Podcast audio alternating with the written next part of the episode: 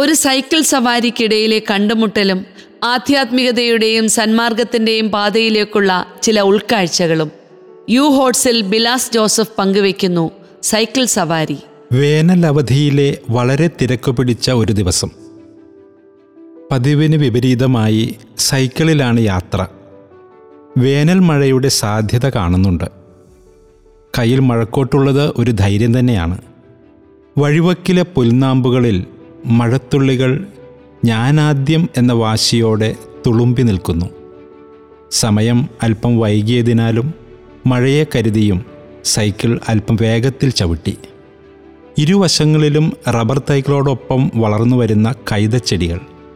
മുന്നിലായി ഒരു നല്ല വളവുണ്ട്. സാധാരണയായി എല്ലാവരും ഒന്ന് വേഗം കുറയ്ക്കുന്ന സ്ഥലം. ഞാനും അല്പം വേഗം കുറച്ചു. വളവ് തിരിഞ്ഞതും എന്നെ വിഷമത്തിലാക്കുമാറ് ഒരു ആട്ടിൻകുട്ടി വഴിക്ക് നടുവിൽ തന്നെ നിൽക്കുന്നു.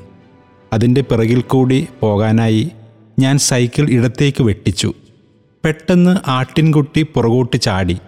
എന്റെ ബാലൻസ് തെറ്റി. വീണു വീണില്ല എന്ന മട്ടിൽ ഒരു വിധത്തിൽ സൈക്കിൾ നിർത്തി. മട്ടൻ ബിരിയാണിക്ക് വകയായോ എന്ന ചിന്തയോടെ ആട്ടിൻകുട്ടിയെ തിരഞ്ഞു. ഞാൻ ഈ നാട്ടുകാരനെയല്ല. ആ വഴി വന്നിട്ട് പോലുമില്ല മട്ടിൽ വഴിവക്കിലെ തൊട്ടാവാടിയുടെ മണം പിടിക്കുന്ന ആട്ടിൻകുട്ടിയെ കണ്ടപ്പോൾ പോക്കറ്റിൽ കൈവച്ച് ഒരു ദീർഘനിശ്വാസം വിട്ടു. അപ്പോഴാണ് പണ്ട് മാതാപിതാക്കൾ പറഞ്ഞു തന്ന കാര്യങ്ങൾ ഓർത്തത്. ആട്ടിൻകുട്ടികൾ അങ്ങനെയാണ് എങ്ങോട്ട് ചാടുമെന്ന് പറയുക വളരെ ബുദ്ധിമുട്ടാണ്. നിന്ന നിൽപ്പിൽ മുൻപിലോട്ടും അതേ വേഗത്തിൽ പിന്നിലോട്ടും ചാടാൻ കഴിവുള്ളവരാണ് ആട്ടിൻകുട്ടികൾ. അതിനാൽ ആട്ടിൻകുട്ടിയെ കണ്ടാൽ സൈക്കിൾ നിർത്തി വളരെ വേഗത കുറച്ചു പോകാൻ ശ്രദ്ധിക്കണം. സൈക്കിളിൽ വളരെ പരിചയമുള്ളതുകൊണ്ട് മാത്രം കാര്യമില്ല. സാഹചര്യങ്ങൾ കൂടി കണക്കിലെടുത്ത് വേണം സൈക്കിൾ ഓടിക്കാനെന്ന് അന്ന് അടിവരയിട്ടുറപ്പിച്ചു.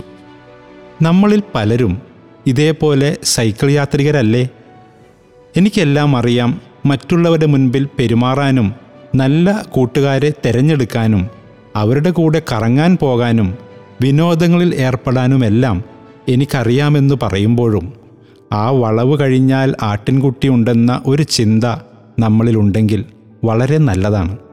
പലപ്പോഴും നമ്മുടെ മാതാപിതാക്കന്മാരും മുതിർന്നവരുമെല്ലാം നമ്മോട് പറഞ്ഞിട്ടുള്ളതാണ് ചില കൂട്ടുകെട്ടുകൾ നല്ലതല്ല സുഹൃത്തുക്കളെ തിരഞ്ഞെടുക്കുമ്പോൾ സൂക്ഷിക്കണം ആരെയും കണ്ണടച്ച് വിശ്വസിക്കരുത് എന്നൊക്കെ. എന്നിട്ടും നമ്മുടെ യുവജനങ്ങളിൽ പലരും തനിക്കിഷ്ടപ്പെട്ടു എന്ന ഒറ്റ കാരണത്താൽ പ്രിയപ്പെട്ടവരോട് ആലോചിക്കുക പോലും ചെയ്യാതെ പങ്കാളിയെ തിരഞ്ഞെടുക്കുന്നു. വരും വരായികളെക്കുറിച്ച് ചിന്തിക്കാതെ കൂട്ടുകാരുമൊത്ത് കറങ്ങാൻ പോകുന്നു. സർവനാശമാണ് വരാനിരിക്കുന്നത് എന്നറിഞ്ഞിട്ടും മദ്യവും മയക്കുമരുന്നും വിളമ്പുമ്പോൾ സ്വീകരിക്കുന്നു. കൗമാരത്തിന്റെ മൂർധന്യത്തിൽ വൈകാരികമായ തീരുമാനത്തിന്റെ മാത്രം അടിസ്ഥാനത്തിൽ ഇഷ്ടപ്പെട്ടവനുമായി വീട് വിട്ടിറങ്ങുന്നു. ഒരിക്കൽ ഒരു കാമുകൻ തന്റെ കാമുകിയുടെ പിറന്നാൾ ദിനത്തിൽ അവളോടുള്ള അടങ്ങാത്ത സ്നേഹപ്രകടനത്തിന്റെ ഭാഗമായി ചോദിച്ചു പ്രിയേ ഈ ജന്മദിനത്തിൽ നിനക്ക് എന്ത് സമ്മാനമാണ് വേണ്ടതെന്ന്? ഒന്ന് ആലോചിച്ച ശേഷം അവൾ മറുപടി നൽകി മറ്റെന്തിനേക്കാളും നീ എന്നെ സ്നേഹിക്കുന്നുവെങ്കിൽ നിന്റെ അമ്മയുടെ ഹൃദയം എനിക്ക് സമ്മാനമായി നൽകുക.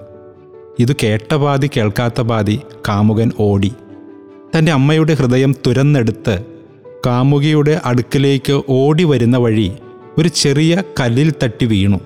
അപ്പോൾ അവന്റെ കയ്യിലിരുന്ന അമ്മയുടെ ഹൃദയം അവനോട് മന്ത്രിച്ചു മകനെ നിനക്ക് എന്തെങ്കിലും പറ്റിയോ? തട്ടി വീഴാതെ സൂക്ഷിച്ചു പോകണേ. ഇത് മനസ്സിലാക്കാൻ കഴിവുള്ളവർ കാൽവരിയിലെ കുരിശിൽ കിടക്കുമ്പോഴും തന്നെ വേദനിപ്പിച്ചവർക്ക് വേണ്ടി പ്രാർത്ഥിച്ച കർത്താവായ യേശുക്രിസ്തുവിന്റെ വാക്കുകൾ മനസ്സിലേക്ക് ചേർത്ത് വയ്ക്കട്ടെ. പിതാവേ ഇവർ ചെയ്യുന്നതെന്തെന്ന് ഇവർ അറിയുന്നില്ല. ഇവരോട് ക്ഷമിക്കണമേ. അന്നവർ കാൽവരിമലയിൽ തങ്ങൾ ചെയ്യുന്ന തെറ്റുകളുടെ ആഴമോ വ്യാപ്തിയോ മനസ്സിലാക്കിയിരുന്നില്ല. ഇന്ന് നാം എങ്ങനെയാണ്? നമുക്ക് മുൻപിലുള്ള വഴികളിൽ പതിയിരിക്കുന്ന ചതിക്കുഴികൾ എല്ലാം പറഞ്ഞു തരുന്ന മാതാപിതാക്കളും അധ്യാപകരും ഉണ്ടായിട്ടും അതിനൊന്നും പുല്ലുവില പോലും കൊടുക്കാതെ ആട്ടിൻകുട്ടി ഇടതുവശത്തേക്ക് മാത്രമേ ചാടൂ എന്ന് ഉറച്ച് വിശ്വസിച്ച് വലത്തേക്ക് സൈക്കിൾ വെട്ടിക്കുന്നവരാകുകയാണോ നമ്മൾ?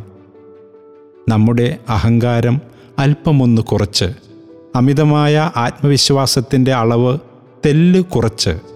മാതാപിതാക്കളെയും മുതിർന്നവരെയും അധ്യാപകരെയും ബഹുമാനിച്ചും അവർ പറഞ്ഞ നല്ല കാര്യങ്ങൾ വിലയ്ക്കെടുത്തും ജീവിതമാകുന്ന വഴിത്താരയിൽ സ്നേഹത്തിൽ ആഴപ്പെട്ട് മുന്നേറുവാൻ നമുക്ക് പരിശ്രമിക്കാം. അഹങ്കാരം നാശത്തിന്റെ മുന്നോടിയാണ്. അഹന്ത അധപ്പതനത്തിന്റെയും